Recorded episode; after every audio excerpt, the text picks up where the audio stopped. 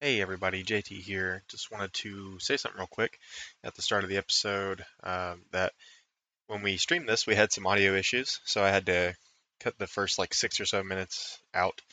Um, but in uh, on that note, you should definitely show up to uh, hear the guys make fun of me while we're trying to figure things out. It, it is a live show as well as a podcast recording. Obviously, you're listening to this, so. Um, just uh, follow me on Twitter at 10 Yen Games. Uh, I typically post the the announcements on there at least a couple of hours ahead of time. So uh, yeah, just follow me on there. Uh, you can also join the discords that are mentioned at the end of most of these podcasts, and uh, I also announce those uh, podcasts on there as well. So yeah, without further ado, enjoy the discussion. Does AAA suck? Maybe. Welcome to the show, guys. Um, glad to have you. I'm glad that you were kind enough to show up and have this little discussion with us.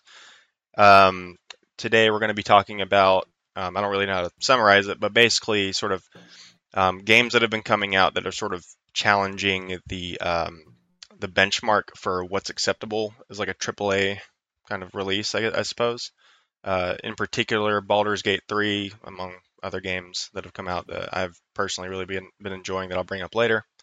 I think that's kind of the big one in the room though that um, really kicked off a lot of this discussion. Um, but before we get into that, um, again, uh, you guys want to kind of tell the audience what it is that you do? Who are you? What do you do?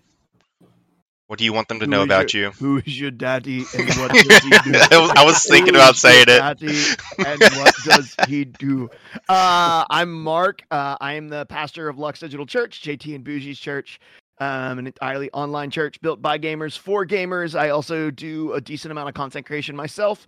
So I'm the uh, lead host on Legends Cast, which is a podcast about digital card games and physical card games. It's been going for about three or four years. August like over to 2019. So I guess we celebrated four years back in like June. Um, and then uh, I'm also on uh, in that Camp Legend network, and so I'm also on another show called uh, Almost Legends, which is a TTRPG play podcast, and we're playing in Avatar: The Last Airbender using the Fate Core system right now.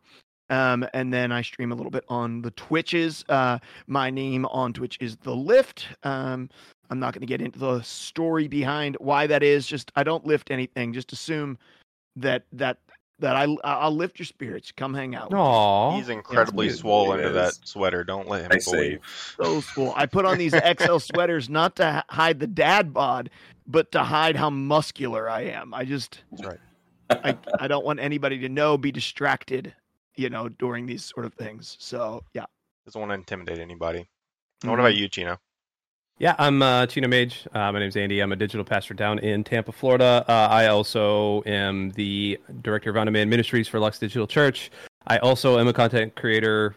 Uh, primarily, I do oh goodness, four or five podcasts every single week. Uh, most of them for different church things. Some of them are movie podcasts. One of them is now here, uh, and it's totally dope. I stream a little bit. Uh, I'm nowhere near as much of a pro streamer as Mark is. So I Super pre- pro. yeah, Mark is super pro. Um, so I uh, I'm not super pro. So I just like to play video games and and talk with people. So yeah, very cool to be here. Also, I'm uh, I'm tracking college football, and uh, so if you see me like pump my fist or anything, Michigan Michigan plays in a little bit. So I'm gonna be watching college football over here. Congrats. Gotcha. It's back. gotcha. Yeah. Um, and with that, uh, we'll uh, we'll get into what you've been playing lately. I, I think I know what Mark's been playing because he was literally playing it during the sound test. It's not up. It could not be up on my second PC right now while we're recording. There's no way. Uh, yeah. So I've been playing the freaking crap out of Baldur's Gate 3. Let's just see really quick. I'm gonna I'm gonna quit out and I'm just gonna see the embarrassing number of hours that I have in it right now. So I've been playing. I've have I have 157 hours into Holy BG3 crap. right now. Jeez. um, and I just left Act One. I've played a bunch of different characters and finally found one that I didn't love, but I l- love. Uh, I love the power. I don't love the look. Um, I'm playing a Githyanki uh, Warlock Paladin mix, um, and really fun, super super fun. So I've been I've been digging that. Uh, I've been digging myself Baldur's Gate least recently. Uh, I also am a uh, I I checked out DC Dual Force uh, yesterday, Really? which is a new digital card game uh, that's coming out from DC that's compete wants to compete with Marvel Snap.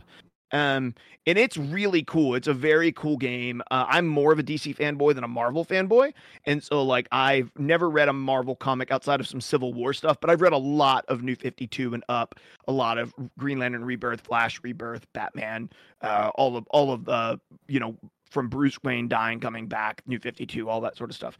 Um, and they do some. I, I could talk a little while about it. They do some really unique and super cool things in Dual Force that I think is really awesome. You get to play through some of the comics from the New Fifty Two, um, and so like you choose your characters and you sort of play through. You get to take two heroes in.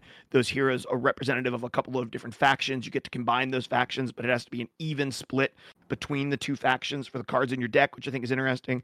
Their resource system is pretty engaging. Their monetary system is absolutely 100% predatory. Um, it is. Right. It might be the most predatory, uh, f- like financial play I've ever seen from a card game. Um, not only do you have to buy packs, but certain cards can only be get gotten with real money. You literally cannot earn them. You have to spend Uh, real money on them, and there's a battle pass. Oh, Um, like and it. the game isn't even released yet.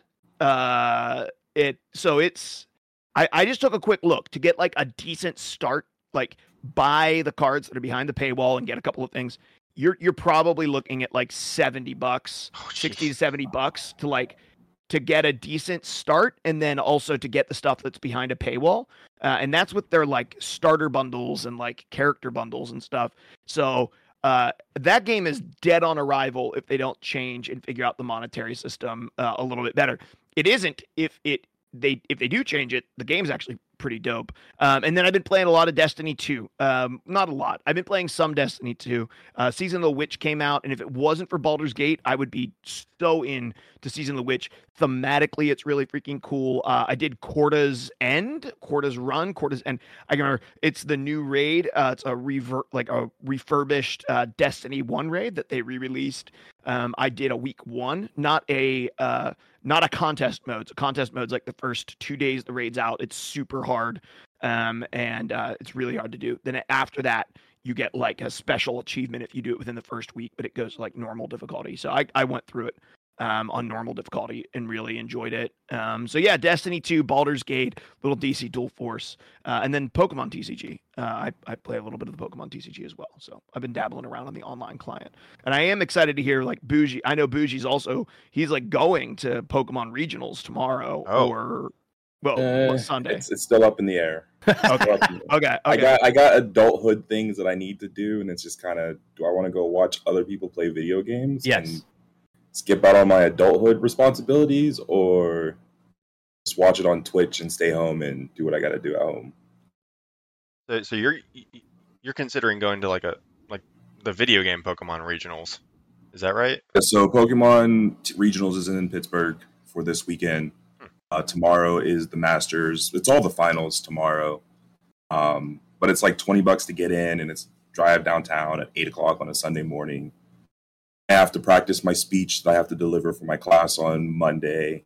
You know, obviously clean the house, all that jazz. And it's opening week for Steelers on tomorrow too at one o'clock. So there, there's a lot of things going on that I'm just kind of like, what do I want to do? You know, I was a pastor in Pittsburgh for a while, and uh, you literally had to run your entire church's schedule around the Steelers' schedule. Yep. Um, and it's so weird because now working with Lux, I have to run my team schedules around dungeon like their D and D night instead of because I'm like I know that people are dedicated to our church, they'll be here for the things, unless those things happen on D and D night, which is more sacred territory than anything I'm doing. Uh, I would rather navigate around D and D night than Steelers games, to be fair, because I could care less about Steelers games. But still. Yeah. still, Uh, Waking up at seven o'clock in the morning on Sunday just to watch a bunch of people play Pokemon card games and video games and not participate is it's kind of hurts. But yeah, that's a bit much. we're debating. We're debating still. Um, with that, I guess it's a natural transition to Buuji. What have you been playing, man? I have been playing Starfield. Oh yeah, Um, everybody get hyped for that. Yeah. Psych. Psych. Uh, Star. Between so Starfield. My thing with Starfield, is I've been kind of doing like a mission, and then since Xbox has the the quick resume function, you know, Yeah. you just kind of Yep. pause the game and you turn it back on and it starts right there. So I do a mission, and then I go play City Skylines for like 20 minutes, kind of wash the taste out of my mouth. a Palate cleanser. bit. Yeah. and then I come back. And That's then really what you want to hear. is, I- I gotta wash the taste of this game out of my mouth. um, like a Starfield. like a mouthwash. Yeah. Yeah, but City Skylines, the new one comes out in October, so I'm kind of trying to get my final fill of the the current one. Um, really, I'm just waiting for Monster Hunter Now to drop on mobile. Um, it's going to be crazy for me because it drops on Thursday, and that's the first day of school, so not going to want to sit in class. But that's also the day that Gloomhaven drops on consoles, so I will probably be taking my Switch to school too. So kind of a double whammy where school will take the back seat on Thursday, and I'll be playing Gloomhaven on my Switch and Monster Hunter on my phone. So Do you know Yeah, what I? Do you know it. what I realized when Gloomhaven when I got Gloomhaven on the Epic Game Store? I realized how much when I played like the physical copy, how much I must have cheesed the rules to be able to win. You can't you can't cheese the rules in the digital one, and I just got my butt whooped so often that I quit. And I was like, oh my gosh, I don't I never thought that I cheated that much. I must have cheated when I was like playing the board game with my buddy way more than I thought. Because you know, like you sit down and you set it up, it takes an hour to set up, it takes an hour and a half to play a scenario, the teardown. Like you don't want to get to the end of that like two and a half hour window today. Because it's gonna take me three years to play through the game anyway with somebody, right? you don't want to get to the end of that and be like, hey, guess what, guys? We wasted two and a half hours and we get to come back and try this next time. Like, you always want to win, just want it to feel rewarding. And uh, man, yeah, good luck on the Gloomhaven. I think you'll like it though, because you're like, you're a bit more strategic and methodical than I am. Like, I'm, I'm a little bit more like, I just want to role play and like get into the story and things. I think that you'll enjoy Gloomhaven digitally more than I did. that's um, But other than that, Star Ocean, which we're covering, but and Pokemon TCG on my oh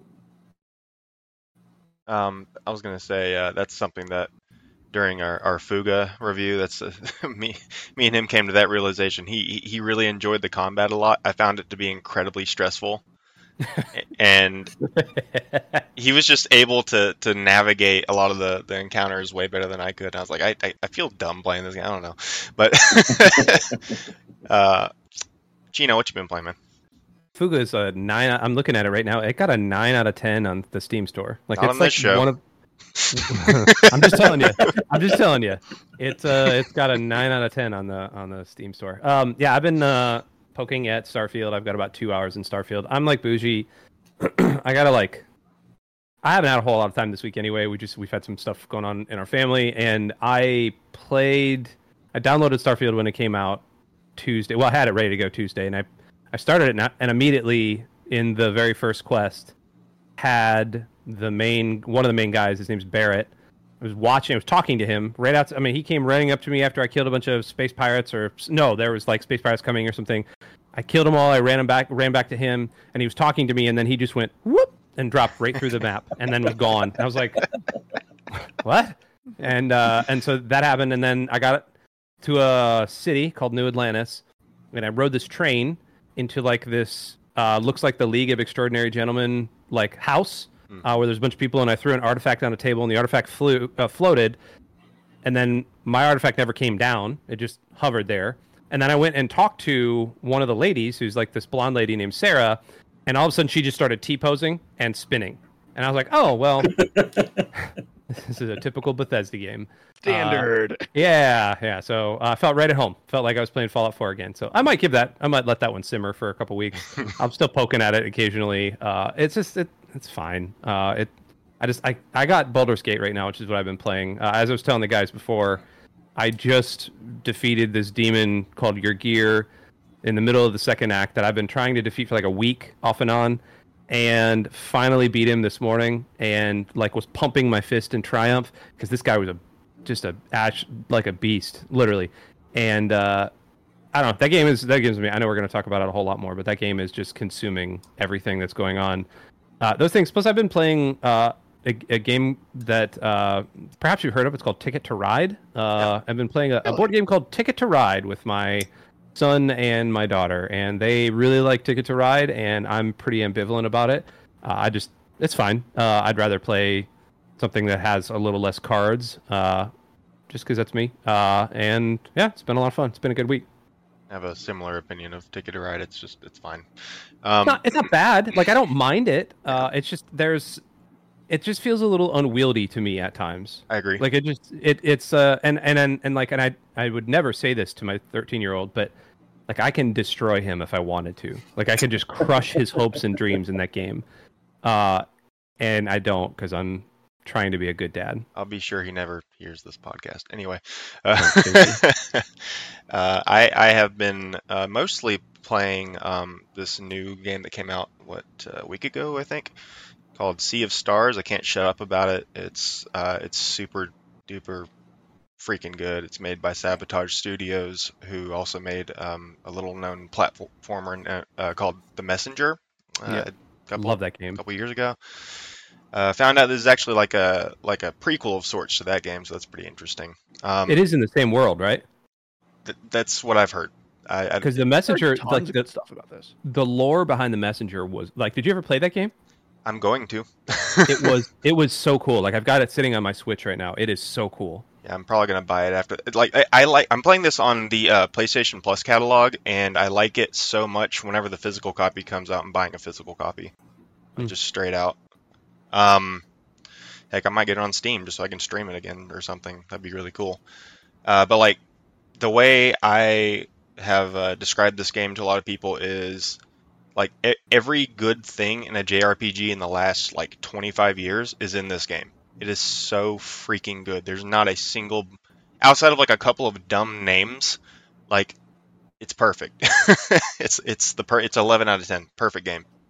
Never So played a perfect game. It's turn based, right? It's turn based. They do like the um they do a few different things. There's a little chrono trigger in there with the combo attacks. Um there Say more. the, yeah, exactly. That started there for a reason.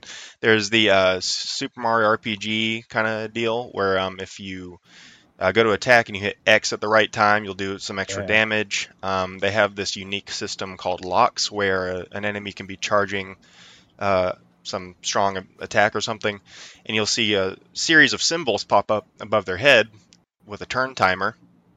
And um, if you can knock all those symbols out before that timer runs out, you can you can take their turn basically. Hmm. Um, what else? Uh, graphics are freaking amazing. The characters are really well written. Um, there are ultimate attacks. I only have two right now out of the five characters I have, so there's still a lot of game left, and I, I think I'm about Is- halfway through.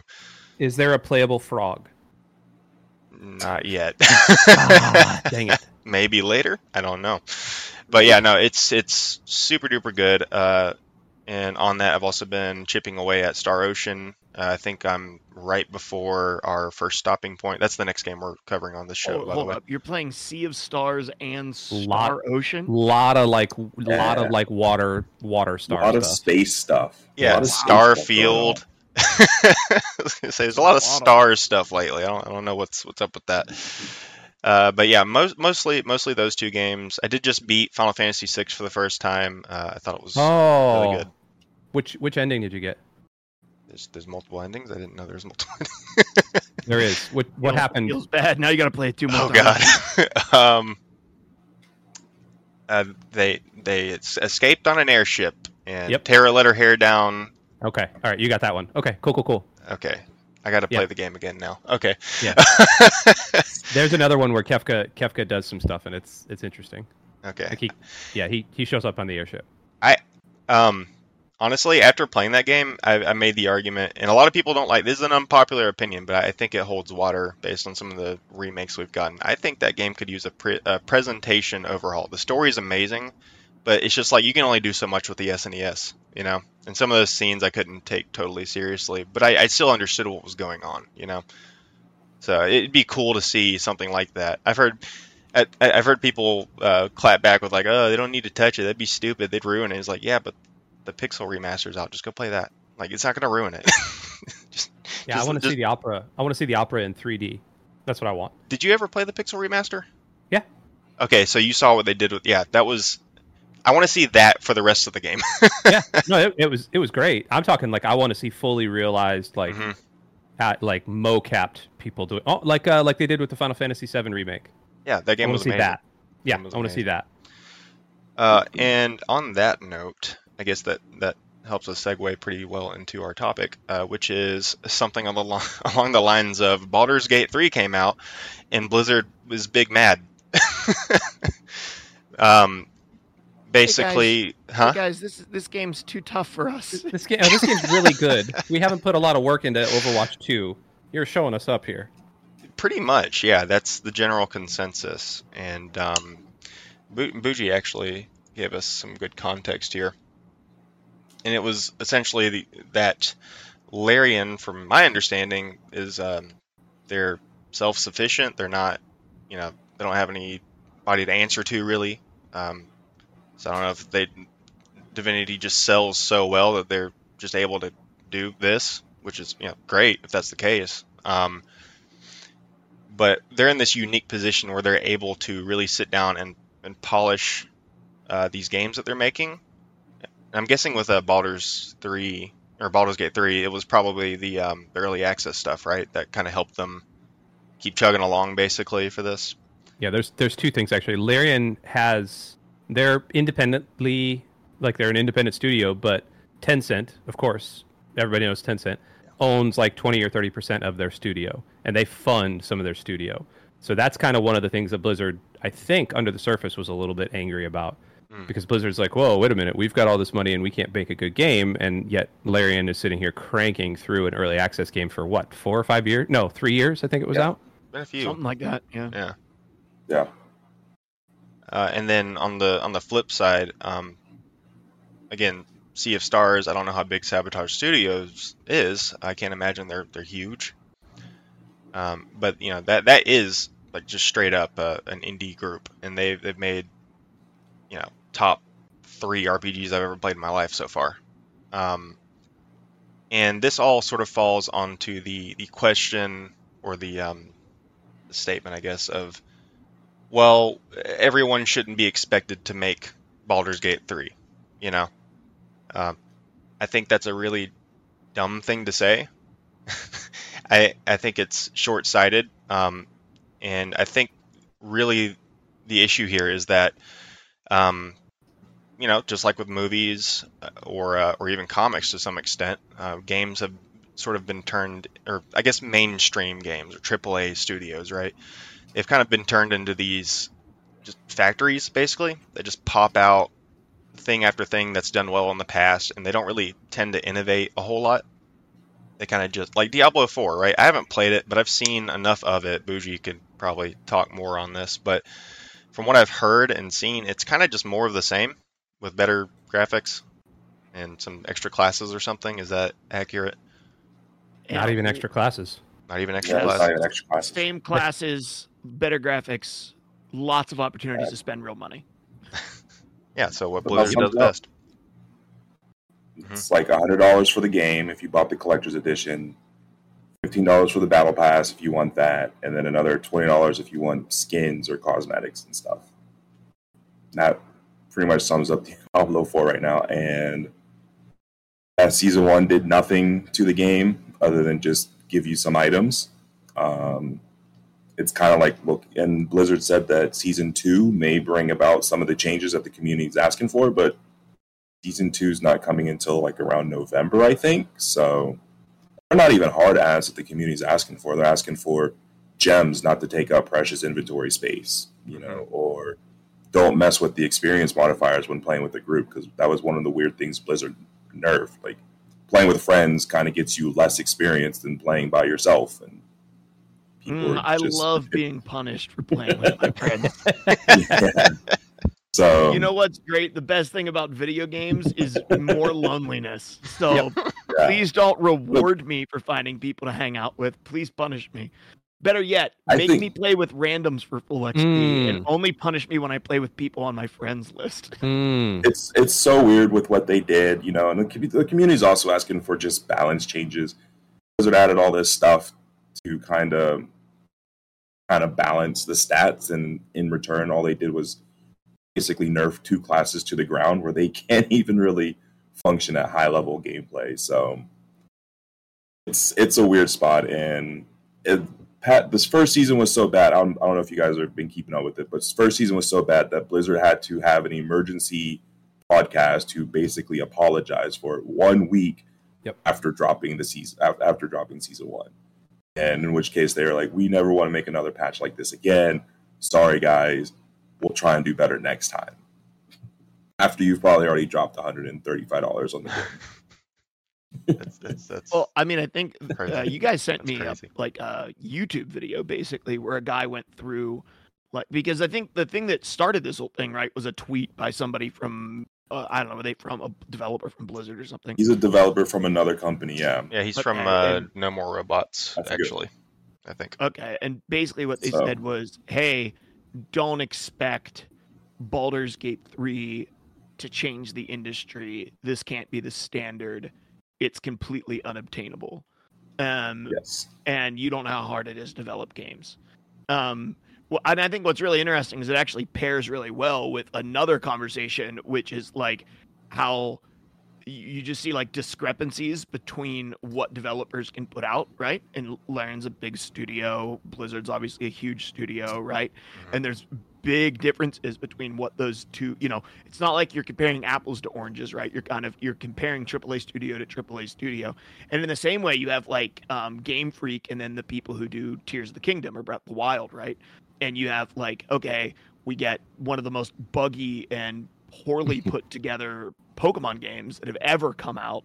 Um, and like right around the same time, you know, within the six months, we get Tears of the Kingdom, which you look at that game and you're like, I cannot figure out how much, how they got so much data crammed onto this little Switch cartridge, right? I just, I can't comprehend it, right? Uh, and then, and then, yeah, I don't know. I think it's just a really, uh, you, I don't know. I, I feel like in a lot of ways, like you just you're taking a look at those two things, you're comparing them, and you're saying, why shouldn't we expect more from companies like Blizzard and companies like Bungie and some of these, you know, really large, you know, companies like Bethesda who have Microsoft money running through them now, right? Mhm. Um, I mean, I, I guess like there's Hasbro money running through La- Larian now, but still, like, there's a lot of companies out there that have a lot of money and they're just not, you know, they're not using it well. So I guess Mark, Oh, go ahead. No, no, you- go. Mark, do you think that Baldur's Gate three is an anomaly slash unicorn, or do you think this is the new standard? That kind of is the hot the hot button topic right now. I think it's like I think it's ahead of its time. I think it's ahead of its time. I think that there will be other games that will I think it will be the standard, but I don't think it I don't think it's going to be the standard for the next RPG that comes out. I don't you know, uh, I, the question is, right? This kind of was the standard, though, right? There's, I think, some of the things that are really cool about Baldur's Gate is there's a certain extent in which this was the standard, not the scope of the game. Nothing's had this, in my experience, there's been nothing with the scope of this, but the buy it for seventy dollars and you own it, and we're not going to try to peddle anything else on you. And here's a really good game that you could play for endless hours. Um, have fun, right? It's just not a model that you're seeing. And so it's not just a conversation around uh like, hey, your game is crap. Um, but it's also a conversation around like, hey, we could really use some like not some non-predatory models would be Hmm. really, really great to see in our video games, you know? There's a Buuji. You talk about this being the model. Like Baldur's Gate was this back in '98 and '99 when Baldur's Gate One dropped, and then when Baldur's Gate Two dropped in what 2003, 2004. This was the model. Like this is the this is your typical CRPG thing, the computer RPG kind of isometric. You can kill quest giver. You know, everybody talks about freedom, and freedom is just like, oh, you can kill a quest giver, and like that quest is completely wiped off. It doesn't have plot armor or anything like Starfield does, which I tried to kill uh, an actual quest giver, and they don't die. They just kind of crawl around on the floor, and then they pop back up ten minutes later. Uh, that's the old is- Skyrim treatment. It's the that's they got they got plot armor. That's what they got. Uh, I just wanted to see if it worked. Um, but but Mark's right. The scope of it is not. But like I, I think there's an interesting thing that happened right around Star Wars Battlefront 2, Battlefield or Battlefront. what was the one that 2. had all the loot boxes? Oh, um, Battlefront. Yeah, yeah, that was Battlefront. Battlefront. Star Wars. That was what five years ago when everybody freaked out on EA because they were doing loot boxes and it was a it was kind of a, just a, a mid game anyway. Mhm. And it, then it was non-cosmetics, right? It was like lit, it wasn't. It was cosmetics, legit was stuff. Yeah. Content. yeah no it was con- like it was pay to win stuff. Yes. Like you, you they, they were they were hiding characters and maps and guns and all sorts of upgrades behind it. And I I think ever since then, a couple of companies have not gotten off of that. EA being one of them, Mhm. Blizzard being one. I mean, I, uh, we were talking I think right before the show about something, and I immediately thought about Diablo Immortal, the pay to win Diablo Immortal. Like you could spend what was it ten thousand dollars and still yeah. not beat the game or something. It was ten thousand, and you still wouldn't be like fully geared out or whatever. Yeah. Yeah, like what is that crap? That's a mobile game. Like I'm not paying ten thousand dollars for anything, let alone a mobile game. Uh, so going back to the scope of the thing, like a couple of companies haven't gotten off it, but I think there has been such a huge pushback that companies like Larian, companies like I mean, I'm not gonna say Tencent because they own a whole bunch of other like Yeah, money farms. Everything. Yeah. Yeah, but but you're seeing some smaller companies that have really pushed back on that notion, and they have said, no, no, we're just going to give a good game. Uh, also, this is, in my opinion, this is a a reaction to the subscription model of everything. Every single app now has a five dollar a month subscription. Netflix is now more expensive than it used to. Disney Plus is now going up in price for uh, over a couple dollars a month, and and you know price creep happening all over the place. Consumers are pushing back and saying like, no, I'm just going to find something else to do because there is just such a wealth of entertainment. And then all of a sudden, this gem of Baldur's Gate 3 drops. M- Mind you, it, they pushed up the release date to get out ahead of Starfield because it was supposed to release the same week as Starfield, and they yeah, I said, don't, even, "No, I don't even think they needed to. I think they would have kicked its tail, to be honest with you. I agree with you. Now that now that we're seeing a lot of the Metacritic stuff come out, but but even then, like I think that was an even more of a huge uh, argument in its favor to be the new standard for what is accepted of a game. And the other thing, Baldur's Gate 3 got pushed back a couple of times. And they openly said, "Hey, we're going to push this back not because we're trying to squeeze more money or anything, but because we want to make it good." And how many times do you see a game like Starfield come out? I, I would have been fine with waiting another month for Starfield if I didn't have my main quest giver in the very first mission drop through the map. Like I would have been fine with that. I never would have known the difference. But now that I have that, I immediately am always going to be walking into that game thinking like, man, this robot who's following me around, he could just drop through the map at any point, right? Like that's that's a crap way to live. Yeah, I agree. Um, I think I think a common thread that I'm picking up in a lot of what you guys are saying, and uh, just like a lot of the um, the quality issues, because I mean that that's what this is really about. At the end of the day, is quality issues. It's just like, listen, you guys are technically, you know, triple A video game developers quotations, and you're not able to take all this freaking money and all these people uh, on computers or, or whatever it is that they're doing to make these games, and um, and you're not able to make this this work in such a way where, first of all, it's not worth sixty dollars. It's dang sure not worth seventy dollars. And every now and then you you know you'll get your um you'll get your like God of War Ragnarok, which is you know same big studio, but they managed to hit it out of the park. I don't know what they did differently. I don't know if they just take their time, if they have the money to take their because um, you know a lot of it is money um, to keep people fed and housed and you know being able to do these jobs. So it, it does run out eventually. I, I, I understand that, but um, I'm kind of going on a tangent here. What I what I was trying to say is I think one of the bigger issues uh, that I'm, I've been picking up on for a while here, and kind of what you guys are getting at, is like they just don't seem to want to make just like a project and just release it and and and that's it, and they leave it alone. You know, they they have to make this thing last forever. Diablo 4 has to last for 10 years or something. Uh, you know, Starfield's probably going to get two, three, four DLCs to go with it to make it last another ten years or, or who- who knows how long. Uh, they don't have to put out DLCs; they'll just re-release it. or they or they'll just re-release it. They'll guys, guys, you bought it for PlayStation Five. What do you think about buying it for PlayStation Five? Uh, yeah, you want to do it again? The HD upgrade. and and uh, a big one for me is uh, is actually Pokemon. I know a lot of people here are Pokemon fans. Um, I don't necessarily have an issue with Pokemon, but you see stuff like um, I think it was Mark who, brought up the the last game was such a um, a divisive game because you had the fans who are just like like ah it's fine you know it's Pokemon.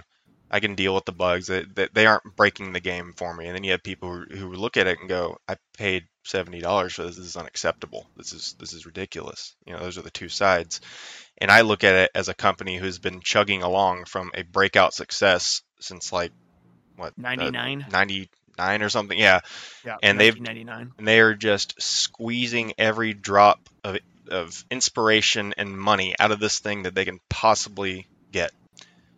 They haven't, you know, an ice cream cone is a Pokemon. um, the the new legendaries are motorcycles, uh, stuff like that. Um, it's just all over the place now, and I I'm the kind of guy who looks at a project and I go, you know what, that was good. It's over though. It's time to move on. you know. And Game Freak could do that. I don't think Nintendo's going to let them. They already tried that with Well, what Little Town Hero. I don't think their shareholders are going to let them. Yeah, who, Yeah, whoever's in definitely charge of all that. They're like Pokemon's not going anywhere. It'll be here. Th- Pokemon is printing money in Target stores across the world right now. exactly.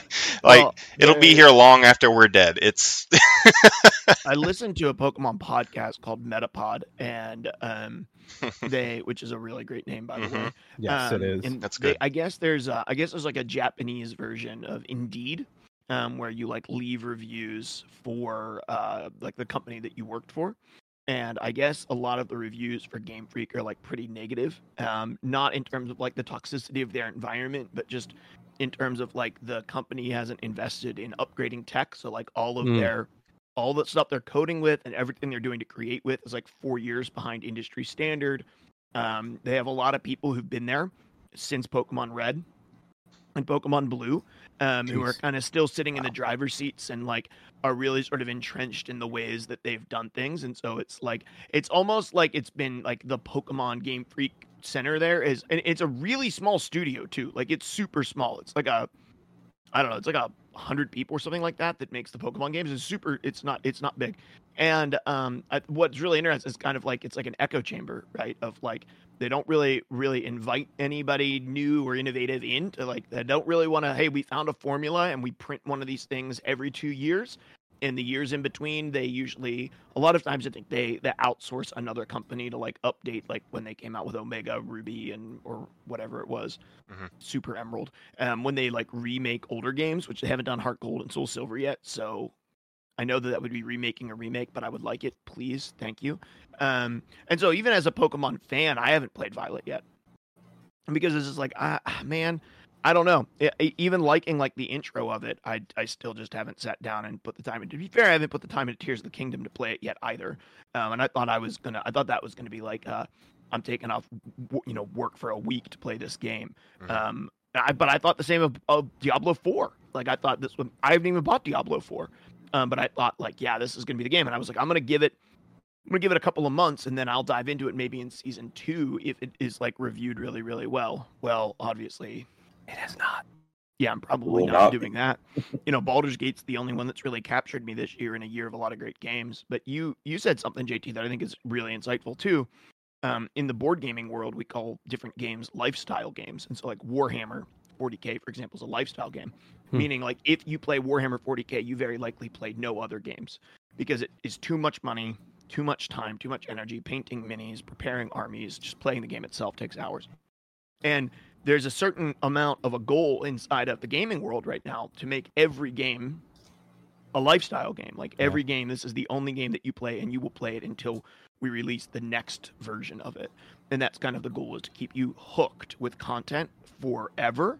Um, and I think that Baldur's Gate 3, Elden Ring, the uh, God of War Ragnarok, I think those are kind of like breaths of fresh air amongst that ecosystem of saying, hey, we might put out some DLCs. You know, you might have a little shop thing that you, but mostly like you're just buying the game and finishing the game. We hope you enjoy the game. Here it is. Yeah. Um, you know, fair fair exchange of money. Give us seventy bucks. We'll give you a complete and really great game. You're gonna get X amount of hours out of it. And most gamers are saying like, I don't have time to play the games that I have anyway. Um, I'd love a game that's contained. you know, Mhm. Yeah. um, now MMOs were kind of the first one to get the, the corner on that market, right? Like World of Warcraft subscription model. Like, um, hey, this is a lifestyle game, and I don't mind MMOs being lifestyle games. Like, I get that. Most people who play an MMO religiously play nothing else. They only play that game, right? Um, but I don't I don't like it whenever all of my other games also want to be that. You know. Yeah, it doesn't make a lot of sense. That's why one of my favorite games is Monster Hunter because it's like you get your monsters. They may release a new monster every now and then, but once you're done with the game, you're done with the game. And as a father who rarely has time to play to begin with, I don't want to per se buy a battle pass and only get you know a quarter of the way through, and it's like, well, now I either have to neglect my family to finish this thing because I paid for it, Mhm. or I just have to accept the fact that I'll never finish it and I wasted money, which wasting money is never a good thing to do. So, no, I, I haven't played Baldur's Gate 3, but I can appreciate the fact that, you know, it's contained, it's finished, it's polished. And, you know, I would assume once you, even if you dump three, four, five hundred hours into it, like you've got your field and you've definitely gotten your money's worth. You know, um, like with Diablo 4 and Destiny and some of these other games that just have these constant battle passes and stuff like that just turns me off you know from the jump and not to mention buggy messes and things like that just not a good recipe so i think larian definitely set the bar high you know and i definitely think the bar should be there and other studios should rise up to the occasion i just don't think it's the reality you know i think there's just too much money going into things and just too many greedy people, you know, behind the scenes that are just, you know, like Pokemon. You know, the reason why it's kind of so bad is because they have to stick to such a strict time schedule. Because if that game doesn't come out, then the cards don't come out, then the anime doesn't come out, then the toys don't come out, and it's just, it's you know, there's just so much greed behind these things, and it's it's getting to the point where I want to play a game like Vampire Survivors you know, it's just it's five dollars. You play it for fifteen minutes. You're done. You move on to the next thing. You 15 minutes. Try like 15 years. I'm just going to continue. To, I I still pop into Vampire Survivors probably twice a week and play one or two runs just because it's like my it's one finger playing and I'm just sitting there watching TV on my Steam Deck with my wife. Don't besmirch the good name of Vampire Survivors. But no, I mean, you have these other games that are just phenomenal, like Hollow Knight and Shovel. Was it Shovel Knight? Shovel Knight, yeah. Yeah. Um, Celeste. Like these single like indie studios who are dropping these amazing games. You know that are not 60 70 dollar price tags with the battle pass and they're just as fun you know and i i think these aaa studios could you- would think they would take the hint and just be like we don't need a battle pass to make a great game you know, we don't need countless dlcs to make it let's if we have to push the game back you know or have an early access for five years to drop something fun not buggy contained and all that stuff then just let it be it will sell itself I mean, I think according to that video or something I watched, Baldur's Gate 3 is averaging like 830,000 players per day on That's Steam on- and that's alone. only on Steam too. Holy That's Yeah. only on Steam. Like that's Steam, it was like crazy. concurrent. It's like the highest ever concurrent player rate. yeah. Which is like for me, So- that's why I'm saying like these other games that you're talking about, Buuji, like there's too much greed in it. Hopefully, like greed, greed responds to success and money, right? And so hopefully they look at this and they were like, haha, Larian, you're idiots. Like you're never really gonna make any money. How are you gonna make any money up a game that's this ambitious and doesn't have uh, you know, a monetary system that's gonna keep breaking in money every month for you? And hopefully they see by what they've put out there that like not that is actually possible like the there is actually a community it kind of reminds me of like the world of it a little bit of like the world of movies right to a certain extent right so you have a lot of um you have a lot of disney movies that come out now for kids animated movies specifically that have a lot of subliminal messaging in them that maybe you don't agree with you know and you're like i don't really want this to have influence and then a company that comes out that made like the super mario movie comes out Mhm. and it does so freaking well because there's no reason for controversy around it. Like people just enjoy it. Like it's just like a, and, and I think that like the consumer's response to what industries are putting out eventually has to like I would hope eventually changes and they like position more towards like oh actually maybe if we don't make a movie with a really strong political slant to it, people will be more prone to watch it in droves and just enjoy it and we'll make more money that way.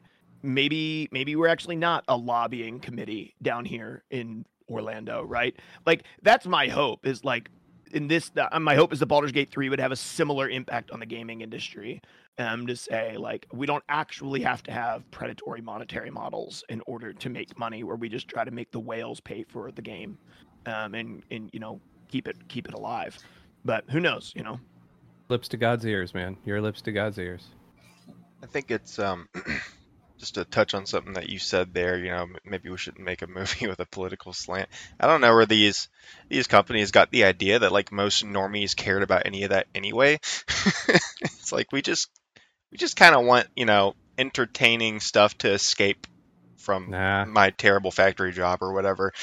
I, I I disagree with that. Just knowing where I live, and uh, at least here in this area of Florida, Mark talked about Orlando. At least in Orlando, where a lot of the things are being shipped off off from, even where I used to live in Atlanta, uh, highly politicized, highly volatile environments where people will turn every single billboard into something political if they could.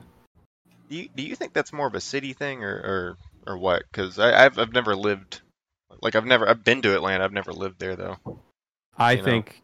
I, I you mean city in terms of like larger population center area? Yeah, because like the the culture in a city is going to be different from the culture in like where I live. I live more in a weird suburban, like small town kind of area.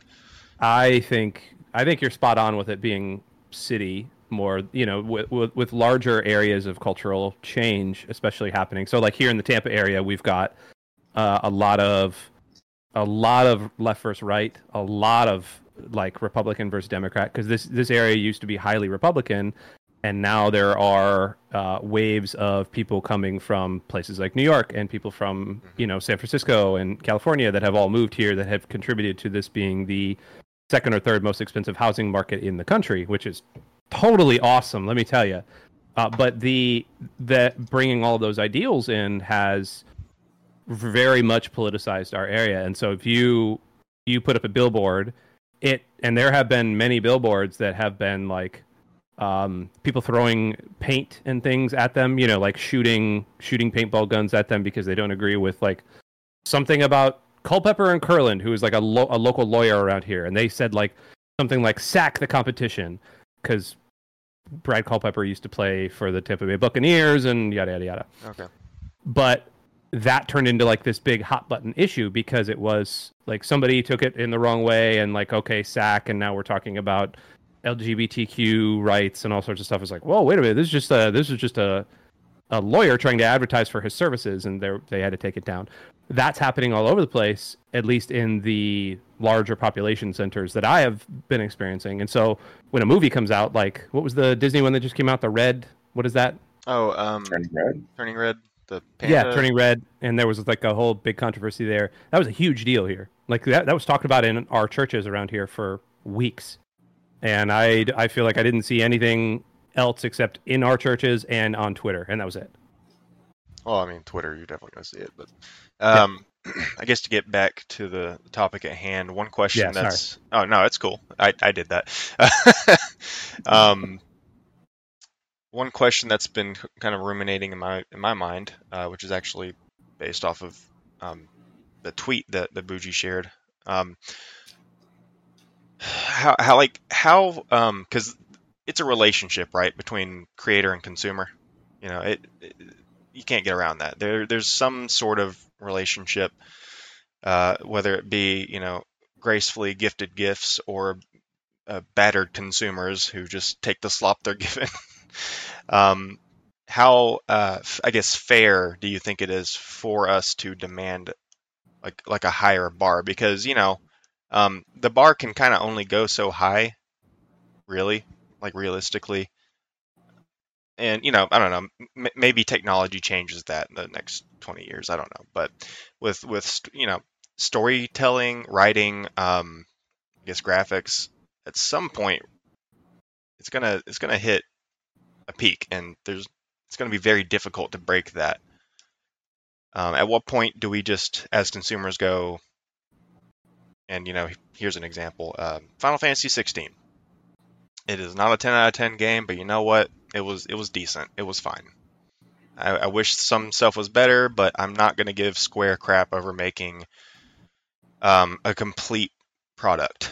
You know that that I honestly thought um, the story was was really good, especially from a Christian perspective. I actually thought that was incredible what they did with that. Gameplay wise, could have been a good bit better. so, yeah, that's my question. Like, like how how fair do you think it is for us to demand that kind of thing? I mean, consumers vote. Consumers vote with their dollars, right? That's capitalism. Yeah. And by and large, like, no, we don't have to accept any slop. But the problem is, is that we have for years upheld companies like Blizzard, who has, I mean, how many good games has Blizzard put out in the last 10 years? Good ones in the last 10 years. They've been, in my opinion, Overwatch, which was, like, let's say it, it was a good game. Overwatch is a good game. Overwatch 2, complete trash. Uh, Diablo 4, I'm not gonna call it complete trash, but I'm just gonna call it like a waste of time. What else has Blizzard put out in the past 10 years that has resonated? Nothing. They've been living off the table scraps of WoW, which is a 20 plus year old game, 20 year old game. Uh, still sucking up the whole. Haven't been good. That yeah, you're not wrong. Wasn't there one that just came out that everybody liked? Dragonflight's kind of good, but that's due. That's like a year now. But yeah, yeah. So we we have gotten used to our comforts, our comfort studios, especially Blizzard being one of them. I, I look at I look at EA all the time. Like, how is EA still in business? How how does EA continue to put out a, a Madden game, which is by like a, usually not that great every year? They put out now they're finally putting out NHL games, which have not been that great every year. They just got kicked off of the FIFA license, which I think is fine. They're going to put out EA, EA FC, which is going to be not that great of a game and then they'll put out like absolute crap of like Star Wars game, and then wh- whatever else they're gonna do. Aren't aren't they publishing Apex? Like, congratulations, they've got Apex, but like I, I can't think of a really good EA title again in the past ten years because consumers have gotten used to just saying like, oh, that's an EA game, I'm gonna try it, I'm gonna buy it, and so we're just used to it. But I, I think we can vote with our dollars. We can vote with our eyeballs and vote with our time and say like, no, I'm not gonna play your crap game, man. And I, I would agree with that. Um, I think I think where I sort of um, get a little concerned with that is, uh, generally, I'm not too sure how many people care or pay that much attention. Like uh, the the amount of things I've seen people praise that are just absolute garbage or, or talk up, like like you know Starfield. We'll, we'll use Starfield as, as an example. Like yeah, um, now that it's out, you hear nothing but but um, about the bugs and stuff, uh, I haven't heard anything about the story or, or any of that. Not really. Um, but because Bethesda, you know, they've been making Elder Scrolls since like the MS DOS days, and they, they have a reputation for making um, just these gigantic, epic, you know, uh, world simulators, basically. Um, Starfield uh, was announced what a year or two ago, something like that, and ever since the the announcement, there are those people who just they just they hype it up to themselves, and when it comes out, bugs or no bugs, they will play it, and they they tend to just praise it and ignore any of the flaws, you know. And I mean that's fine, you can do that. Like I said, FF16, it's a perfectly fine game. It's definitely flawed. I don't, I don't think it's worth 70 bucks personally, but that's just me. Um, yeah, I kind of forget where I was going with that. that's Bro. that's in that's in every area of media though. Like I mm-hmm. uh, I can think of like a, a, number of my favorite bands that I grew up with that would put out an album and I'd be like, this is the best album I'd ever heard. Mm-hmm. And or, or, like you know I'd, I'd, hear like one single like oh my gosh this album's gonna blow my mind and then the whole album would come out and that single would be the best song off the album. You know you don't have that so much nowadays because artists have learned that and so they drip feed everything into Spotify, and you get an EP here and an EP here, and five songs here and five songs here. Right. And artists can be a little bit more focused in what they're doing. but like that's that's movies. Like people, how many friggin' Marvel uh, picture or uh, Marvel TV shows have come out in the past two two or three years? I feel like there's a new one every week. My son and I make it a point to watch everything Marvel most of the time so we can laugh at it. And we watched the most recent, um, the alien. What was it? Uh, yeah, Secret Invasion. It was awful. It was uh, like it was it was trash, and it had like Samuel. Jackson and Emilia Clarke and that dude from uh, one of the Harry Potter movies, and there was like three or four really good actor actor. Mar- uh, what's her name from The Crown was in there. It was awesome. They it was supposed to be really good, and like and it was just trash. And we watched it because it was Marvel and because it was something to do. You know, everybody is just that, that we're just kind of programmed to do all of that. Yeah, I think that's a good way to put that. Actually, programmed. It's it's, like um, this is a thought that came to mind, talking about just making these games like the the lifestyle game, right? You get you get kind of caught up in these things, uh, or even uh, even uh, I forget who it was who was explaining Game Freak, but the the thought uh, comfortable suffering came to mind. you know what I mean? And uh, it, it's just it's just it's funny how uh, we humans tend to just get caught in that, you know. And I'm I'm as guilty as anybody. Like again, I hate my job, but I'm there because it pays the bills, and you know, um, it's it's hard to break out of that It's because of the fear of of change. I guess the fear of trying to find that new thing, you know, and uh, just- where I that could go. Wanna, I do want to point out that in 1999, uh, EA did put out uh, Beetle Adventure Racing. Um, Well, that was a great game. I forgot about that game until Yeah. I looked up EA's best titles. Yeah. Um, and so just for the record, Beetle Adventure Racing. Uh, Thanks for reminding me, dude. I appreciate that. That was a really great game. Oh, Don't miss out on that. Speaking of, uh, on that note, Blizzard on the Super Nintendo, Hidden Gem. I forget what it was called, but it, it was some kind of racing game, and there was uh like you get to play as orcs and, and stuff, and it was kind of like futuristic, apocalyptic, like Mad Max kind of thing. I, I have to go look it up. It had a weird, it had a thought you were very gonna say- Super Nintendo kind of name. I thought you were going to say Lost Vikings or something because Blizzard put that out too, and Yeah. that game was dope. Blizzard used to make good games. Now they just make whatever. Now. Wow. Cash grabs. But I, I think it's I think it's fair to expect a good game. Know, you, you put 60 dollars into a game. I think it's fair to say like I want a good game. I don't think it's fair to expect that outcome though in today's industry. I don't know if that makes sense. You can want a good game. Like I could want a good job. But I'm not going to get paid the amount that I want to get paid, you know, just because I'm in that industry or whatever. Sure. So I think I think Baldur's Gate is kind of a unicorn. Um, you know, like Mark said, it's a, it's ahead of its time. I think we'll get there eventually when consumers start speaking with their dollars, and I- don't I don't put much faith in Metacritics and review bombs and things like that. I don't think that really dissuades people from buying a game. I think anymore we're at the point now if you slap an EA title on it or a Blizzard tag on it, like people are just going to buy it. It's just what it is. You know, it's the latest, it's the greatest. You know, promises galore, 4K, you know, 5,000 FPS, whatever it is, and people are like, "Oh, I got the latest and greatest rig I can run." And we're kind of seeing almost a downfall of that with people complaining about Starfield, saying like it's not running on my PC. And Todd Howard came out and said, "Well, you need to upgrade your PC." Yeah, I love that. I love that. I love it when the Um, creators clap back at the. cons- so you know I, I want a good game a good quality Baldur's Gate 3 every time I drop full retail on a game. Like I want that. I don't think it's fair to expect that. Like I want to win the lottery every time I buy a ticket but you know I might win a dollar to just buy my next ticket you know? Well, I I like Baldur's Gate 3 I like where it's going. I like what it's doing. I hope it sets the standard. You know I just don't think it's there. I don't think it I think people are just too greedy I, I think that's consumers and you know, developers both that are kind of on this greedy fence, and we're just kind of pulling at each other. Hmm. so I, I agree with that to a certain extent, Buuji. Like I I think there's a certain there's two things to divide out with Baldur's Gate 3. Because it, it it's a unicorn in the fact that it hit both of them out of the park. One, it is a non-predatory model and it's a finished game. Right? And so there's that. Two, its scope is absolutely ridiculous, right?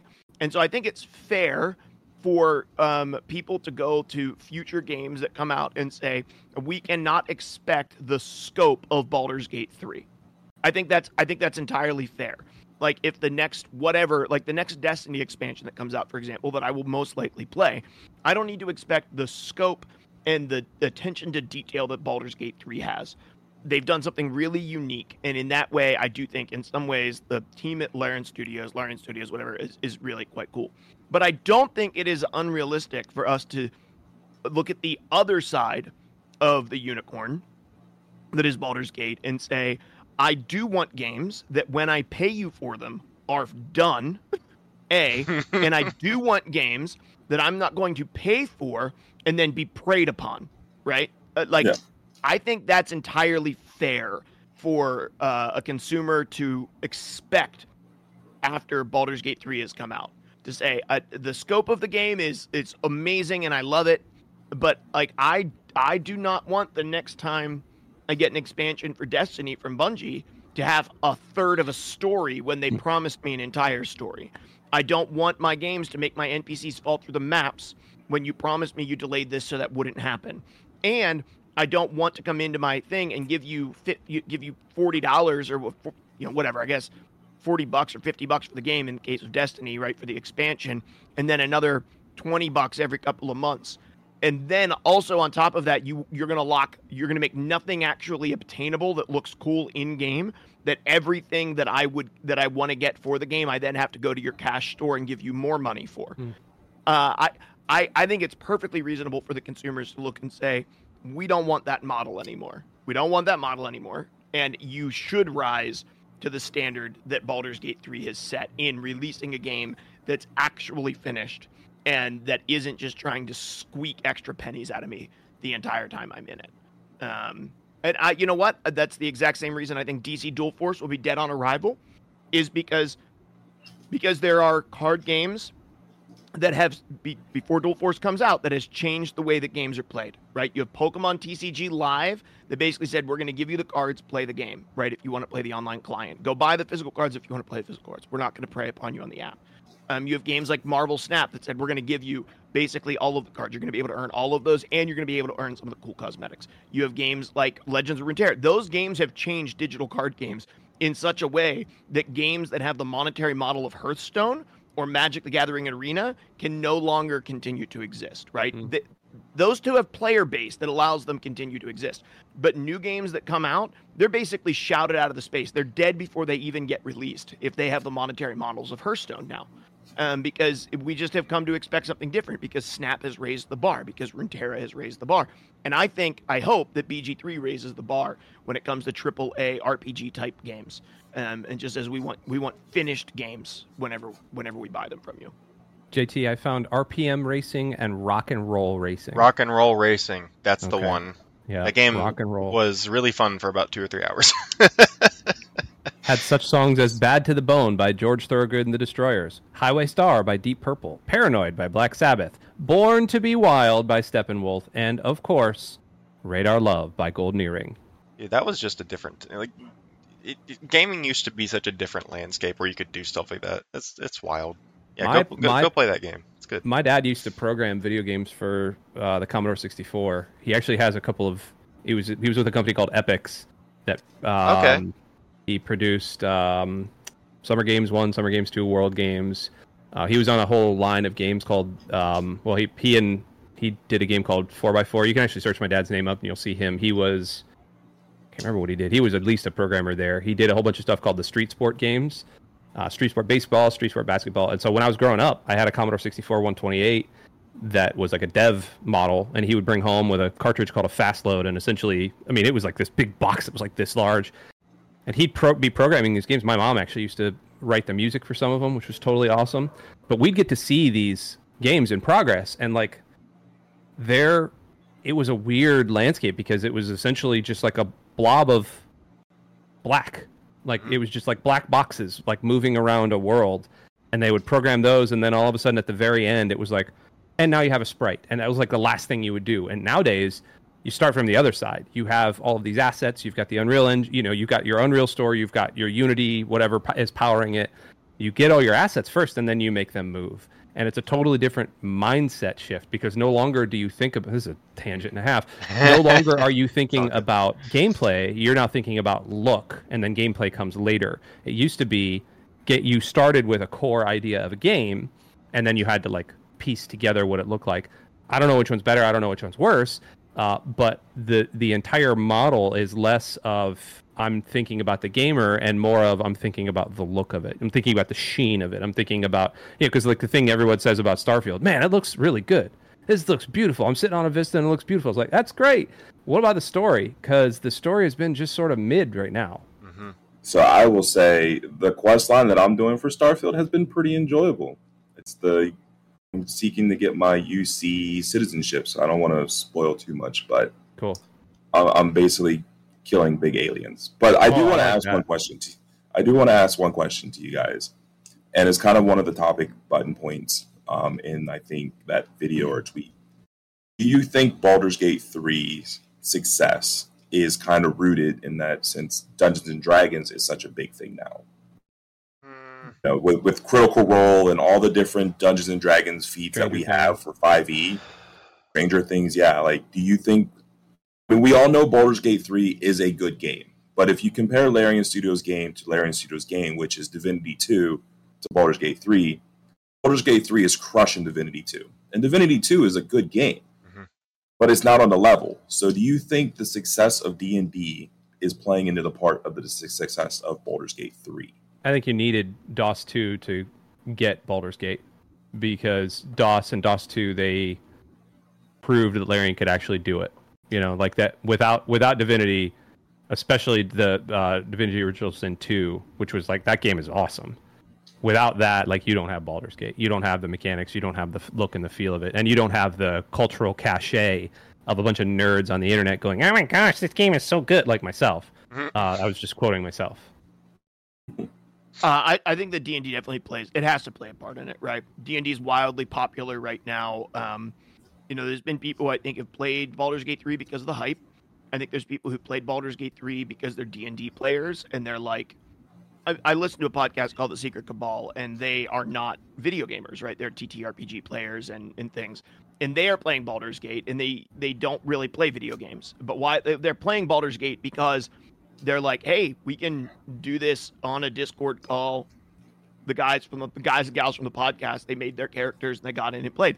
And I, and they're like, wow, this is literally, you know, one of the reasons that Gloomhaven was so big was because it got the phrase, it's Dungeon and Dragons in a box, and it's the most popular board game of all time, right? And this is like, this is Dungeons and Dragons. It, it, it's much as close to Dungeons and Dragons in a video game that it could possibly be. That's what Baldur's Gate 3 is. So, uh, yes, I think it has had a pretty big impact. But I think the bigger impact is actually how Larian did uh, early access. Um, I think that allowed the slow burn of hype to just grow. Like the awareness for this game was so high because we had multiple years where you had a mostly finished first act that you got to play through. And then every couple of months, they'd release a new class and they'd let you play it. They'd release a new thing and they'd let you play it. I think so many people played that game that it just got word of mouth out about it, right? There was just a lot of people with word of mouth. They knew this game. There's a lot of people who, when it came out, you know, I think when a new game comes out, like I think of like Hogwarts Legacy, for example, like when that came out, I really did want to play that game and I was interested in it, but I was like, I don't really have the 60 or 70 bucks to throw at it, right? Hmm, I don't really have, but do you know how many people bought Baldur's Gate 3 before release in early access and they already threw their $60 at it months and months or years ago? And then it is no big thing on release day for them to boot it up because they already paid for it, right? There's Hmm. no financial obstacle on release day for 800,000 people to log on their servers at the same time and play the game because they they already sold it. They already sold it to them. Now they're just giving it to them. And it was this it was a really interesting because it wasn't like an early access, hey, come play this game for free like some games are and then buy it when it comes out. It was like buy it now, we'll give you updates and you can play it for the next couple of years and then we'll give you the full game. And maybe that was a hard sell at first, but they did such a good job with it. I think a lot of people already owned it on release day. And so it was like I, you know, for me it was almost like it came out on Game Pass that day. Because I already had it, you know. And so I just, yep, downloaded the new version of it and booted it up and played it on release day. Um, where I did not do that with Diablo. I didn't do that with Harry Potter. I didn't do that. With, I, it was a wait and see for all of those other AAA titles for me um, to see if this was something I'm going to play. And then, oh, you know what? I didn't buy them, almost any of them, with the exception of Tears of the Kingdom this year. So I, I think D&D did help, but I honestly think the way they handled early access was probably one of the coolest ways I've seen a game handle early access, right? Um, Fortnite was in beta for like seven years. Uh, and so, you know, still in beta, right? yeah, I, I, have no, I have no idea. Anyway, yeah, that that's just my thought. Is like I, I think that they did a, a handful of things very, very well that had an impact on its success, not just the D and D IP. Although the D and D IP did not hurt. Think um, the one thing I would add, because both of those are really good points, is uh, you know Baldur's Gate one and two have an incredibly uh, well-known legacy. Like you know, you, you say Baldur's Gate, and even if you haven't played it, you've probably heard of it. And you know, that's what I'm 30, and it was freaking 20 years ago, um, maybe even longer. Uh, that people have been playing those games to death. I think still to this day, people are playing those those two games. Maybe not right now because three is out and it's freaking killing. But yeah, I, I do think all all of those factors, and maybe even some more uh, factors that we're not thinking about, might be a big reason for its success. I think it's been a, a big culmination of things, and it, it it's funny that uh, y'all call it a unicorn because thinking on it now, talking about this, yeah, that's that that's a pretty apt name, I think, for this. Um, and I don't think uh, every game needs to be that. Also, hi, hi, Seth. Thank you for tuning in. uh, hour into the show, we finally got someone in. Um, but yeah, I, I, I don't think we should expect uh, nor get upset when you know most games aren't unicorns. I think we should just expect most games to be like decent, you know, and just what we pay for, and that that's about it, really. And um, getting away from especially video games of all things. Like I, I, understand MMOs, I understand card games, I understand Warhammer, these being lifestyle games. Like I, I get that. You you know what you're you're signing up for, but when everything is a lifestyle game, like I don't want to play Diablo for freaking six months to a year or whatever. I, I, I play that game for like a week or two. Life. Yeah, the rest of my life. I don't want to play Diablo 4 for the next 30 years. Um, I'll play it for like a couple of weeks and uh, after nah, I'm done seeing the numbers fly all over the place, like I'm, you know, I, I, did that. the story. I'm, I'm good, you know. Uh, I'm the kind of guy who goes in for an experience. I, I enjoy it. I move on. You know, I, am going to play Sea of Stars. I'm going to do everything in it because the game's just really gripping me. And I'll put it down, and I might pick it up again when I get the physical copy because I just like it that much. Um, but yeah, that that's how much I replay things. Hardly ever. and I I don't know a ton of people who really do stick with like just a video game for that long. You know, you got these people who've been playing Skyrim for 15 years. I don't know how they're doing that. Uh, but good on you, I guess. Uh, I played it once; it was fun. I don't imagine myself going back to. I never even beat it, but I did so much in it where I was like, ah, I've put my time in. I'm good. You know. I'd have to be really bored and have just nothing else to do to go back to to Skyrim. I'm looking for the next thing, you know. Um, and I think that's probably, hopefully, most people. Um, on that note, um, we are a little over an hour. I want to respect everyone's time and my wife's time because it is our birth anniversary, as she likes to call it. We got married in between our birthdays, so yeah. I don't know if I've ever heard of that that holiday. That's pretty dope. Might have to celebrate that. there you go. Do with it what you will. Um, but yeah, I I did want to uh, go ahead and wrap up here because I know we got stuff uh, we're doing. I think Buuji has to go soon. So yeah, I got Marvel Champions to go play. That's right. Oh, it tastes sweet. tastes so sweet. I need to play Marvel that. Champions I, I and laundry, baby. Let's go. Is that on? Uh, is that uh, something on I can buy table. on on Tabletop Simulator? Can I get that? Probably not. I think I think there's something on Tabletop Simulator for it. I'm gonna I'm gonna take a look. I want to learn how to. I think that. it's like just weird and crazy, but. Nah, I usually do a round of Marvel Champions and then wait for the dryer to beep, and then I go fold some laundry, and then I put it away and go back to Marvel Champions. Okay. That is my that is my evening. We're probably gonna go to the Great. store and buy some frozen pizza or something for the kids. fair enough. Um, with that, um, this is where we end the show and then do plugs. So, is there anything that you guys want to to plug uh, before we we close out here? Join a small group. Join a small group. Join a small group. I keep looking over here like the camera's over there, but it's it's right there. um, and as always, and I, I think Mark will appreciate this. Uh, this is not a Christian podcast, uh, but we are Christians, and we would like to direct you towards uh, a really good church, uh, the one that Mark runs here, um, Lux Digital Church. You can Google it, you'll find it. Um, join the Discord. That's a that's technically where the church kind of resides. The uh, the sermons are on Twitch, however, uh, along with any other streams that that he tends to do. There's, there's a lot of streams on Twitch that they do, and uh, they're all great.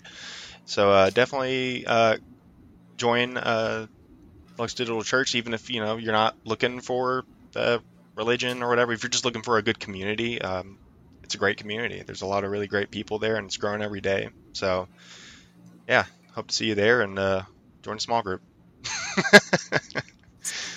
um, Don't join the church, but join the small group. Yeah, yeah, yeah. uh, you have That's to actually- join the church to fine. join the small group. yeah, the uh, the uh, the yeah, that's actually fine with us. So if you want to join a small group first, that's actually gold. So Yeah. totally, no problem with that. Uh, and as always, you can follow me on uh, Twitter or X or whatever we're calling it these days. Nothing. We're not Uh, calling it anything. I don't I don't really post terribly often because uh, it's too much of a distraction. But when you know when, when we uh, have a show going or a project up, um, yeah, you can you can like follow me on set. do what Twix. like oh oh Yeah. yeah, Zeph Twix. called it Twix. yeah, Twixer. Yeah, you can follow me at Ten Yen Games uh, on on there.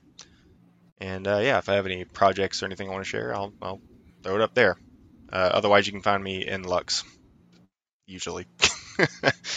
but uh, yeah, till next time, guys. Uh, I think we'll be covering uh, Star Ocean finally. you know the motto of the show. It'll- It'll come out when it comes out. but uh, yeah, till next time, take it easy, guys. Thanks for showing up. Bye.